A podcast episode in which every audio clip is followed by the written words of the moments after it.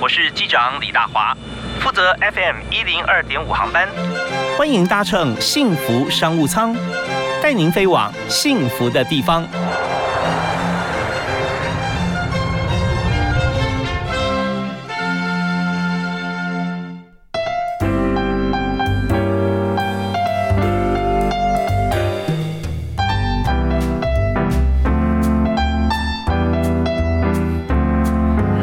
各位亲爱的听众朋友，大家好，非常欢迎您锁定幸福电台 FM102.5， 下午5点到6点为您播出的幸福商务舱，我是主持人李大华。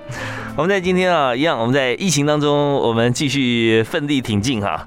生活还是要过的，所以呢，我们现在发觉说，很多生活形态包含了像大家非常熟悉的购物，一定也是在网络上面，或者说远距，或者是透过电视透过电话来购物。那怎么样能够越做越好，或者说我们在这样的过程当中如何增加自己的业绩？那这个部分真的是现在显学，所以有公司就专门思考不但是自己来做这个网购或者电视购物、网络或广播购物这些部分的一些专业，同时也可以协助大家在产业方面，比方说在商品的界主如何把自己的产品推得更好。所以有许多的公司应运而生，或者有些好的公司在之前就做得很好，然后现在更是发扬光大。那在今天节目里面，我们特别为您介绍一家公司在网络电视甚至 LINE 里面，我会收到很多广告的一些做法，推播或者直播，协助许多企业商品可以大卖。那中间的 know-how 到底怎么做需要什么样的人才？那这些我们要请教专家。所以今天特别邀请金大亨股份有限公司的总经理简立德 Ryan 立德兄在我们节目现场。嗨，立德你好。嗨，大家好，今天很开心能够来到这个节目。对，疫情期间我们继续来跟大家来分享。对，那当然立德我们知道说在购物方面对，真是做了一段时间了，学有专精对，这个产业的话大概已经有10几年了。对，在这个领域里面，对，过去我是从零售百货开始转进到虚拟的电视购物这样子。对，我看你早期也有在成品嘛，是吧？对，在成品，然后在鸿海三创，然后在富邦，你在 MOMO 是不是也担任过商品开发？对，没错，商品开发。其实商品开发这件事情，我觉得真的是从这个购物的职场里面转向操作，就是说知己知彼啦。是，没有错。你先跟大家来介绍一下商品开发最重要的3件事是什么？商品开发最重要就是第一个，要找寻到市场上独特稀有的一个商品，而且必须要符合消费者的需求。然后它的一个价格呢，也要能够是属于最大众化的商品。因为电视购物它属于是一个量体最大，我们追求的是极致最大的销售量，而不是所谓的顶尖，然后客群少的小众的这个市场。是，对。对，就不是那种好像高价这个大概全世界只有1%的人可以拥有那种就不太适合电视购物对，因为电视购物它就是一个希望量化的平台，当然它也会有一些比较局部稀有的产品，还是会有，只是说那等于是在增加所谓的平台的这个丰富度而已。OK， 但是最大的目的还是要追求消费者最大的需求。是，所以就是说要找到消费者需求的，独特的，而且那价格要平易近人的。没有错，没有错。好，在这3个部分了没错。那我们也知道电视购物方面大家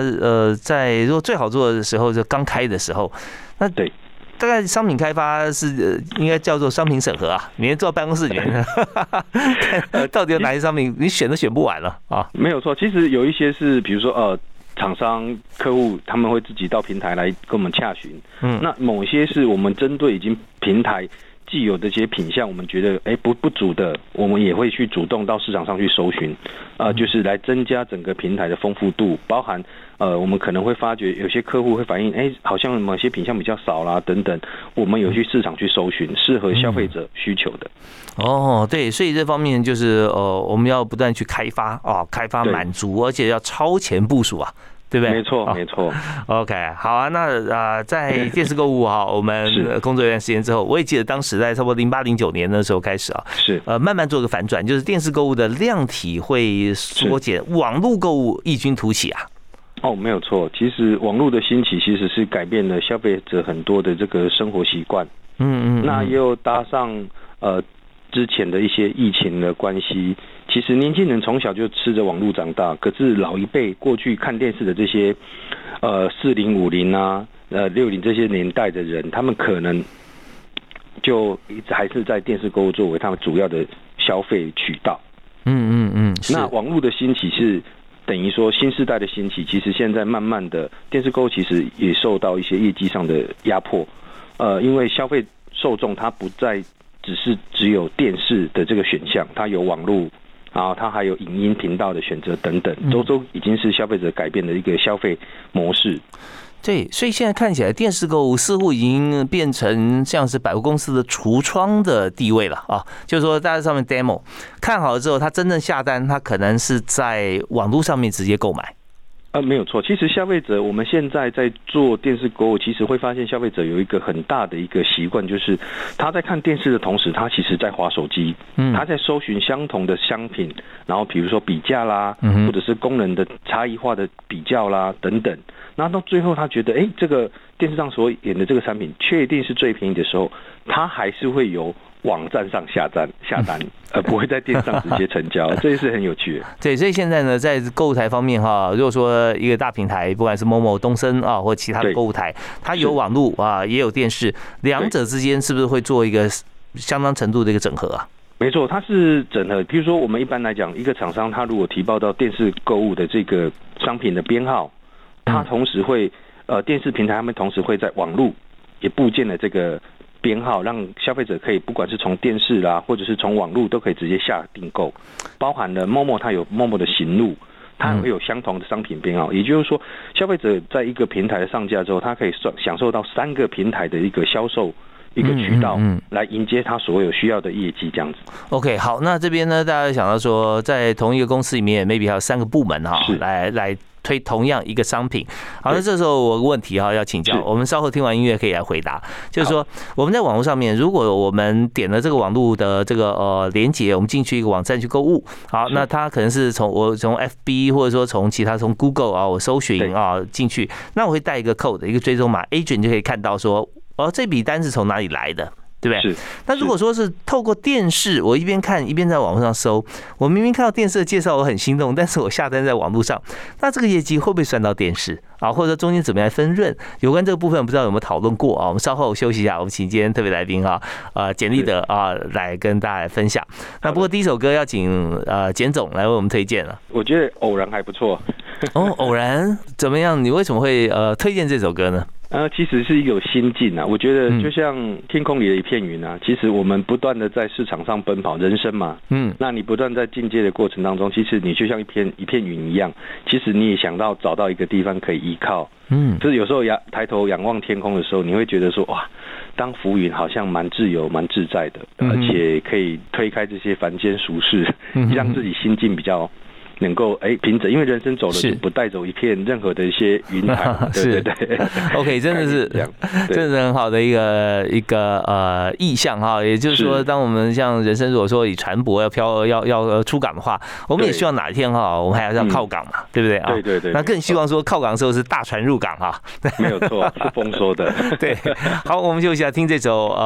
简立德简总经理推荐的《偶然》，然后稍后回来我们继续来谈，在现在多重购物情况底下，我们怎么样来操作，让这个消费者买到最好的东西，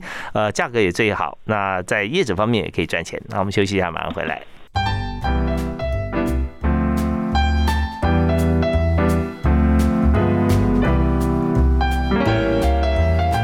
现在已经进入了一个网络时代，全面进入哈。那当然，现在我们看到实体，包含像是以电视方面、以购物来讲哈，都已经变成附带啊，这是一个很现实的情形。但是附带呢，它有附带的价值，也就是透过电视的 demo 可以让这商品更热销。只是说中间要怎么样来分润？我们今天请到的特别来宾，金大亨公司的总经理简立德哈，简总来和大家分享，以他多年来在购物啊、商城、实体店面跟网络上还有电视购物相关的经验。嗨，立德兄好。嗨，大家好，主持人好。是我们刚刚提到说你的工作经历啊，从之前从这个成品三创啊到富邦，然后后来到全球首席啊。对，哎，全球首席是什么样的公司？它是一个就是行销公司加影像传播公司。那它过去这一家公司，它就是专门在帮电视台的客户做整合行销，包含了商品的包装、品牌包装，还有影像商品影像的一个设置。哦，然后让他能够到电视购物，或者是到比如说所谓的卫星购物，所谓的0800这种植入性广告的影片去播放，产生业绩效益这样子。OK 啊，你真是乙方到甲方再到乙方哈，就工作经历是这样子啊，就是说你越多的经验啊，越容易取得 user 端的思维嘛。哦，所以你在中间一直在两边不断的 think 在思考，所以从这个电视购物媒体又到了全球首席，来专门帮这个厂商哈做好他的影像呈现，再给电视公司啊，所以这真的居间一个非常重要的角色。那之后又在成品生活担任店长啊，是，哇，那完全从这个电视上面办，就等于说办网络的情况底下，又回到实体，是不是？对，其实中间就是早期从成品，其实成品是我踏入社会的第一个工作，然后辗转中间，我转到了富邦媒体之后，离开之后，我休息了1年之后，我又回到成品。那当时整个思维格局已经不太一样，因为毕竟在百货来讲，你所学习到的是品牌的广度。但是你对产品的深层的，比如说成本啊、结构啊这些，其实不是很了解。为什么控制货量？为什么这个价格会这样定制？其实是需要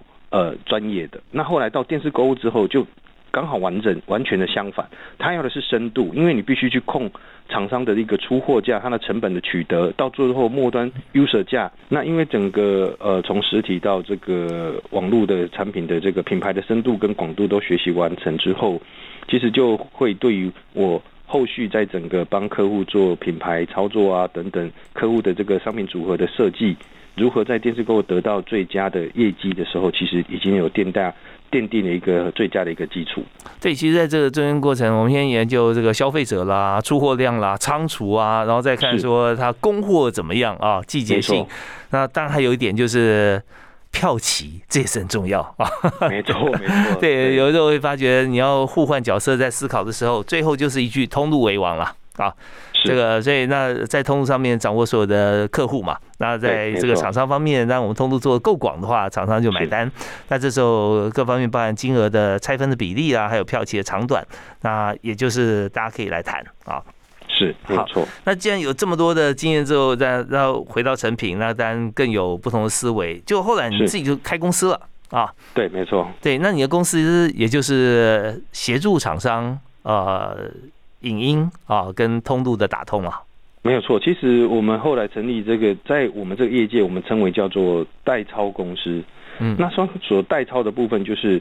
一般像很多的产品的源头，像工厂啦，这些它本身来讲有生产制造能力，可是它没有市场末端的行销能力，它也并对，而且它对这个市场它也不确定说这样子人力培养之后，它到底能不能得到它相应的效果。所以我们这个代操公司就等于帮客户服务了平台跟原厂之间的一段，它不需要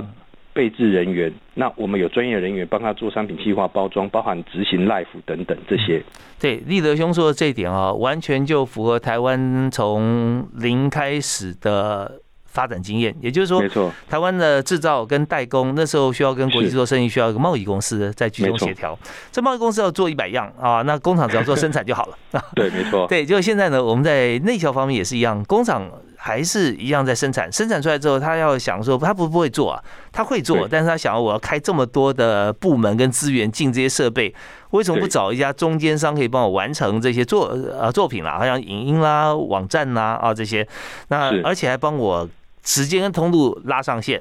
啊，那这样的话多方便，所以这个部分刚好有你丰富的经验可以把它补强啊。对，我们其实就是等于各大企业他们中间的这个行销团队，那我们跟客户是站在同一阵线，因为我们的这些不管的费用收取是以业绩实际销售来做分润的。好，那我们在这一段本来要谈几件事，但现在我们谈到这个公司的经营方面哈，我更要谈的就是说企业经营它最重要，你要有竞争力的话，3大要素是什么？企业最大的竞争要素，其实第一个就是你要不断的去搜寻市场最新的一个趋势，比如说市场敏感度要高。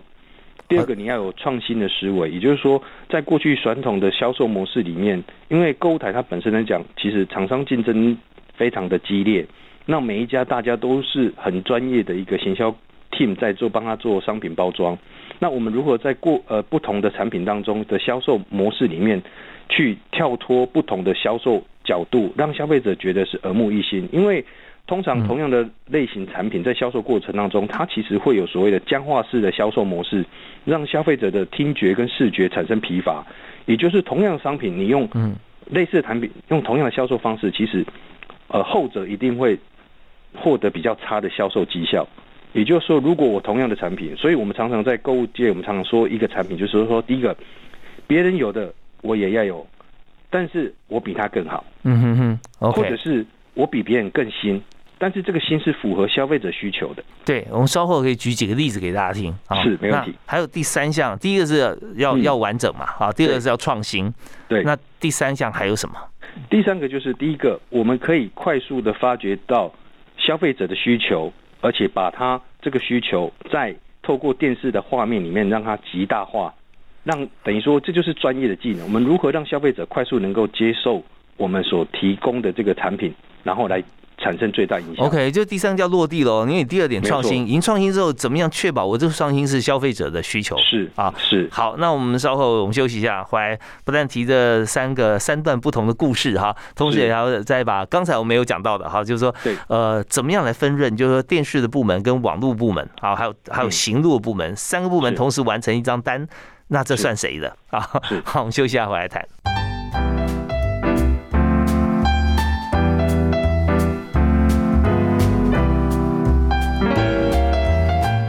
今天的节目里面和大家谈现在大家最熟悉的就是网络购物啊，电视购物。那今天怎么样能够把这个商品卖出去啊，而且比别人卖得好？那这中间一定需要很厉害的人来帮忙。我们今天邀请的特别来宾就是金大亨公司的总经理简立德，他在过往经验里面自己也创业开公司。那现在呢，他的公司被金大亨公司所合并，那合并下他还是担任公司的总经理，所做的事情就是如何帮所有的制造商厂商把他的商品用影音的方式做好行销，不管在电视购物上面或者在网站上面露出影音，这些都是非常重要的部分。所以立德兄简总监来我们节目现场那我们就想谈看，就是我们先谈一下我们前面第一个问题，就是如果说你做很好的一个 demo， 做得很好的一个购物的形式，是那么卖出去的货品到底要算电视购物的，还是算网络商城的？因为大家可能是看着电视之后在网络上面买，没错，同样一个平台，没有错。其实针对这个问题，购物台平台本身他们自己也是很清楚消费者有这样的消费习性，所以他在后台的设定上，他会用商品同编号，然后他是以提报的角度，比如说你今天是从电视购物提报的商品，它连带附属的一个编号在网路跟行路会是一样的，所以你只要订购相同的品号的产品，它自然业绩就会归到电视购物这边来。那当然客户如果他是从网路的部分做商品提报去销售的话，那当然业绩就以网路为优先，它网路跟电视就区隔开了。那他网路上提报的话，他会不会要求在电视上面做 demo？ 他们在整个所谓的平台区隔的部分有所谓的优先的部分，只有电视的商品是可以同步在网路跟行路的，但是网路本身来讲，过去是不可以，但是现在不是有直播吗？对，所以现在电视台它也为了这个网路的产品开放了直播的一个频道时间，也就是说网路的商品它也可以透过直播在电视上放送。OK， 所以就是说利润中心制度啦，就是说今天使用者付费嘛，今天我电视时段我卖给我同样的网路平台，不管东森还是 MOMO 或者其他台。好，那我本来是电视购物的，但我今天开放个时段叫网路直播时段。那这时候呢，商品销售还是算网路，但是呢，时段费得网路付给电视台。没错、啊、OK， 所以一段归一段啊，这方面非常灵活，而且责任分工非常清楚。没错。好，我们回到刚才哈，所提到之前您所经营的公司现在是被金大亨合并，对不对？是啊，没错。那合并之后，你还是担任总经理。刚刚有讲到说，你必须要全面了解市场需求，然后你要创新，同时要落地让消费者买单。这三个部分，这边各举一个例子，我们看怎么样做得完整，做得好。在我们过去有一个例子哦，就是我们过去曾经开发一个所谓的远红外线的这个女生的塑身裤。嗯，在当时很多人把运动裤或者是机能裤，它是把它分开的。嗯哼，而且很多不管是女性啊，或是老人家啦、啊，这个市场它是区隔开的。可是当我们在跟客户接触到这个远红外线碧玺粉末的这个塑身裤的时候，其实我们那时候就想如何把不同的课程整合到一条裤子上，扩大它最大的需求。嗯嗯。那客户在一开始跟我们谈的时候，他其实是把衣服跟裤子是分开，是两段式的。可是我那时候考虑到就女生第一个她有胸围大小的问题，如果你今天上衣本身来讲，它是做胸下的一个方式，那会有很多女生穿起来是不舒服的。在这个过程当中，我就建议客户说，不然我们干脆不卖上着，我们只卖长裤，因为毕竟使用者需求比较大。嗯，那在这个过程之后，我们就整合了几件事。第一个，我们去考虑到长者的活动力，一般长辈他本身的代谢循环不好，那远红外线它本身就有去促进这个循环代谢的功能，那我们就把它列入其中一个卖点。第二个是懒人的运动法，很多人不喜欢运动，可是他会走路，他会上班，那这条裤子如果穿身上能够达到运动的目的，那时常那就等于是需求性很大，被动式的运动了、哦、没有错。再来就是胖者他的燃烧代谢力是差的，因为他不喜欢运动，不喜欢移动，那如果穿着它本身可以提升它的基础代谢率，它是不是等于说它就算坐着在椅子上，身体一直提升代谢基础率的时候，它一样可以达到燃烧热量的一个目的。那最后我们因为这样的一个整合方式，在这个产品上我们在短短3个月做到了2亿的一个销售额，而且它的定价是两条裤子做3960。OK， 所以说在这边我们就有很多的部分刚好提到，像是对。结合专有名词啊，结合市场上需求，然后使用语言相似度啊，对，然后再从大数据里面分析出来现在的客群再是哪一群，然后就开始用数位跟电视行销去狂打，没有错。好，那我们在短时间之内，你说营业额是2亿多嘛？是，我们投注的成本是多少？投入什么？因为这是客户端的一个，那如果以行销费用来讲，我们以2亿的营业额来讲，他当时在这个产品的一个投入成本大概是100万左右。哦，那真的很划算了、啊。没有错，因为它其实不仅是透过电视购物的一个销售之外，因为它的销售量很大，那每一次的重播都能够达标，所以它一天如果是重播3到4次的话，以一档大概80万到90万业绩来看，其实它在3个月它就可以创造非常高的业绩量。OK， 所以在这边我们行销期是抓多长时间呢？这2个月以上的一个生命周期，我们一般都是抓3个月，但是因为这是过去大概是3-4年前的话，它有这样的生命周期。现在的话，因为消费者的一个收视习惯改变了，它在电视上停留时间变短了，嗯，那生命周期就变短，也就是说现在的一个产品生命周期大概是2周到1个月。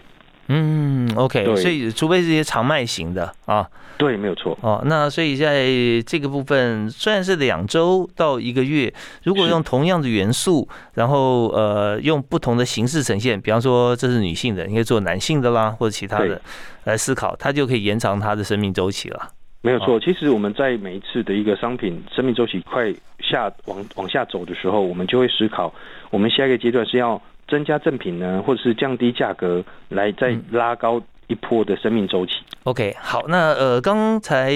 简易德简总啊举这个例子是非常具体啊，就是说它有具体的商品，然后它的功能性。那接下来啊，我们再听段音乐，广告回来之后，我们来谈谈看，你要在这个100万的行销预算里面哈、啊，然后3个月能够有这个2亿的营收，那你是怎么样呈现出来的啊？是用什么样的手法？是在电视购物的时段上面用什么样形式推出？在网络上面又是用哪一种素材呈现？我跟大家来解析一下，好吧？好的，好，我们休息一下，马上回来。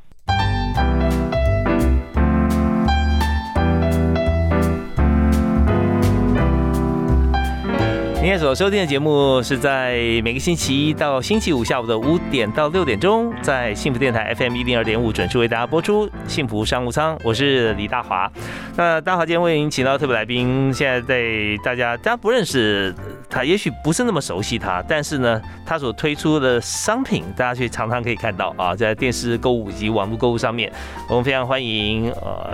金大亨的总经理简立德啊，是对啊，那立德的名字在这个购物业界大家非常熟悉，你在各台都有很多好朋友啊，也有蛮多的，对啊，而且还有很多厂商啊，很多厂商的朋友，所以刚刚有提到说那时候你开发了一款远红外线的一个运动机能裤、塑身裤啊，跟运动机能合在一起啊。对，那你刚刚说你开发的意思就是说你去发现它，主动发现它。还是被动去研究它。一开始其实我们一定是因为我们每天最重要的功课就是每天要看不同的电视购物，嗯，每一台它的产品怎么销售，然后他们的一个行销手法、包装方式到底是怎么样，它的价格组合怎么定，然后他们在整个40分钟节目里面他们如何呈现。那在看的这个过程当中，又有一些趋势，就是我们了解到说，哎，冬天到了，那有很多的纺织品大家都在穿保暖这件事情。在那一年的10月之前，我们这个产品是在7、8月开始开发，针对冬天的。那在那之前，就是远红外线的这个放射仪，那时候在市场上已经开始掀起一波远红外线的风潮。那我们就想，机器本身它不能移动，所以你要在家里一次要照30分钟，可能有困难，并不是每个人都可以做到。即使你想要维持健康，让它身体循环好，那有什么方法可以让这个远红外线可以是让自己随时都可以使用到，而且不需要固定在某个位置才能使用的 ？OK， 所以说联想力很重要。对，没有错。没知识要看电视啊，这都在我们工作上面都是成立的啊，因为多看看别人在做什么，然后有各方面也许从这个。另外一边得到的知识资讯在这边很好的发挥，所以就主动去搜寻现在有哪几家厂商在做这件事情，是吧？没有错，所以我们就后来找到一个远红外线，它是用碧玺天然的矿石粉末，然后它把它粉末化之后 coating 在裤子上做点点。我们针对穴位的部分，在不同人体的穴位上面脉轮，然后去把这些点点 coating 上去，在这个裤子上，它就会不断的释放，而且是永久不会消失的效果。有经过一些像是证明啊、实验或者说检验吗？当然，我们一定要透过纺研所证明它的确有远红外线的放射率。再加上第一个，我们用远红外线的这个显像仪去测试消费者在穿的过程当中是不是真的会提升温度。因为它人体只要提升1度的温度，就可以增加多少的基础代谢率，这个一定都是科学的，我们绝对不是它是虚幻包装出来的，一定都是有真实数据。那我们知道像这些关键啊，这些还有掌握这个 know how 去呈现的时候，那我们在行销的过程中，我们怎么做这件事情让大家知道？电视它是一个影像化的一个平台，所以我必须把所有文字化的卖点。把它转变成影像跟图片，或者是透过不同的实验，去让消费者在看电视的同时，他能够证明我所说的话是真的。也就是说，不管是比如说像胖子如果穿裤子，今天我有没有立即显瘦？因为我们本身这个塑身裤它是有塑力的，它有弹性的。那如果你本身女生的腿部是比较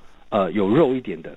那这个塑身裤一穿，第一个它用压力让你瞬间你的线条就会有马上塑形的概念哦，所以在荧幕上面就呈现出来，是吧？塑形，然后我们在他穿完这条裤子之后，我们刻意从裤子旁边用剪刀一刀剪开，这时候他的肉就会爆出来，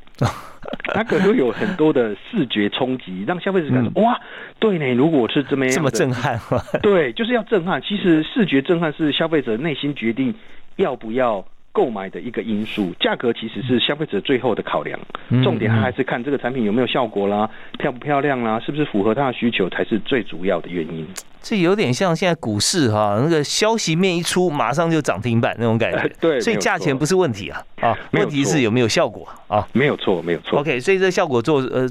拍摄出来，把它等于说做了一个翻译的意思啊，转译出来它的呈现出来像这样的情形，让大家看眼见为凭了啊。没有错。所以在电视购物上面，那还有一种就是话术也很重要啊，对。没有错，话术其实最重要就是第一个，我如何把这个商品的所有卖点用最简短的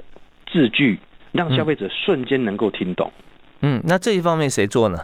啊，这就是我们在事前的企划，我们在企划里面包含节目上的这些字板，我们就不断的必须把销售卖点去浓缩成一句话。OK， 好，比如说3分钟有感，10分钟达到效果，生成的全身的这个什么效果，循环效果，那1周就可以让你立即显瘦。就是这些很简短文字，让客人可以快速帮他整理，因为他在看电视的时候，其实思维是比较涣散的。那我们就必须让消费者整理思绪，快速让你知道这产品的重点是什么。OK， 好，那有产品啦，有话术啦，啊、哦，有一些辅助的文字。好，那来宾或主持人是不是很重要？你要怎么挑选？没有错，其实我们在挑选来宾跟主持很重要，就是说这个产品透过这样的一个艺人来宾，他本身跟这个产品的连结度是什么？比如说，如果我今天是这个做身裤的部分，那我们就一些比如说一些医药记者啦，或者是他本身来讲有一个相关这个产品，比如说他比较年纪大一点，行动不方便的啊，他穿着之后的感觉是什么啊？哦，荧幕前面营造出说服力了哦，没有错，没有错，就是他们就是其实是一个有粉丝的见证者。如果这些艺人来讲，他本身就是来帮这个产品说话，表达真实，来吸引他的这些听众或者他的受众。Okay， 好，当然还有一部分就是说，在 video 方面的拍摄，就是说你要拍摄影音这一部分也是你的业务范围嘛？没错。OK， 有影音，有主持人，有来宾，有代言人啊，然后有研究报告。没错，专有名词，震撼的画面啊，这集合在一起，应该8、9不离十。所以你现在应该很准啦，你看说这样成品做出来之后，心里在大概就已经思考到说它的量跟它的金额，大概就可以跳出来在脑海里了。没有错，其实我们在看这么多产品里面，我们大概有分2种，一种叫做前置开发，一种是后置包装。前置开发是我已经很确定我要生产这个产品了，在它生产过程当中，我已经把销售卖点事先的置入了，我要让它具备哪些功能。然后有些是，比如有些客户是他已经把产品做好了，他来找我，那等于我就必须依照他已经出生的样子来帮他包装成符合消费者需求的一个样子。对 ，OK， 所以这方面要做好专业的这个分析，然后你分析完，然后有点像填空题一样，填完之后这个数据化大家就可以出来量化。没错，没错。好，那意思就是说，像电视购物最早也是我们现在很多人使用的，像 dashboard 仪表板啊，那随时跑动的数字我们都可以看得出来。没错。好，我们今天专访简立德简总经理啊，那金纳亨的总经理，专门目前这家公司呢是来投注在这个网络跟电视购物方面所做任何的一些软硬体的交替的运用。那我们休息一下，稍后回来还要谈这个产业的人才策略。好，现在公司还缺人吗？缺人哈，好，缺哪些人才？还有这个什么样的人才最适合你现有的工作者啊？谁是你最欣赏，具备什么特质？我们休息后还来谈。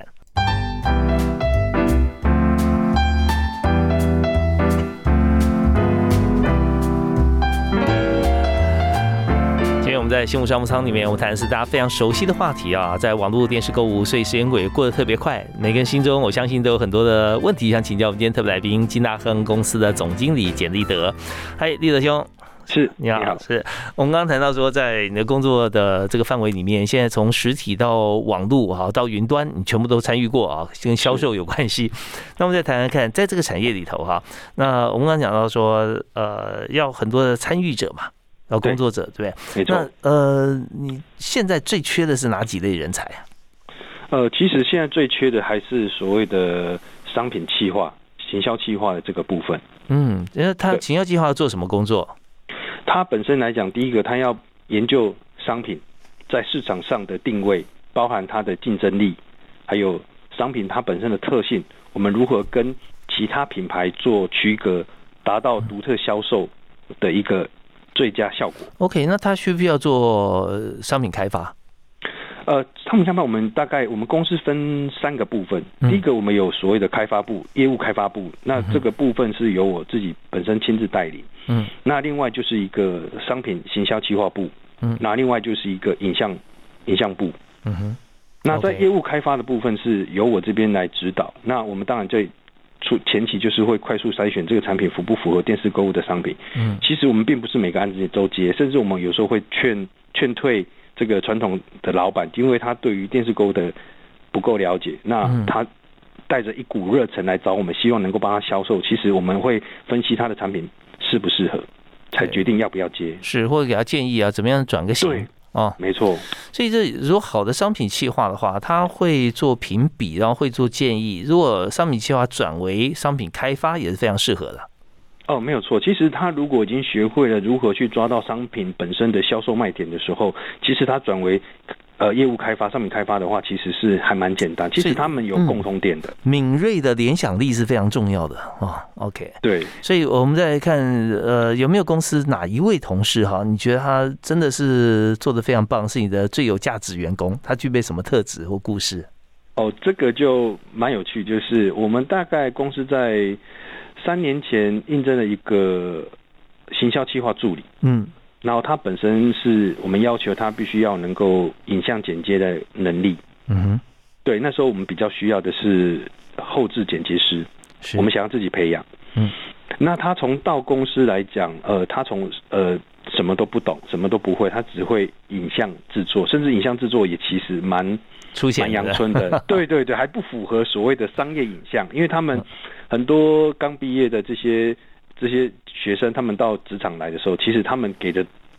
做出来作品都非常的有意境，但是不符合商业需求。对， 对， 对， 对，不够快很准了啊，没有错。那就是变成在这个过程培养当中，我就发现第一个，他的态度非常的良好，就是他的学习态度，包含交办的事项的执行力、负责等等，都让我很惊艳。因为在这个过程，当然我们也不有面试过不同的这些。员工进来公司参与，其实在这过程你就发现很多人是第一个比较不能够吃苦耐劳，第二个他对于比较新的事物他比较会抗拒，他比较选择他们喜欢做的事。嗯哼，现在年轻人比较会发生这个事情，就是你交办他不喜欢的事，或者跟他思维不太一样的时候，其实他就会比较抗性。可是我们这位同事是完全没有这个状况，而且非常的顺从，甚至他会主动站在公司立场，帮公司想到甚至我没有想到的事情，他会提醒我。哇，这是很细心啊，又细心，然后好奇心强，然后又勇于负责，又有效率，没有错，不可多得哈，没有错，这就是我们说职场上的稀有人才。OK， 好啊，那当然了，这个我们也知道说，以现在来讲，新鲜人啊，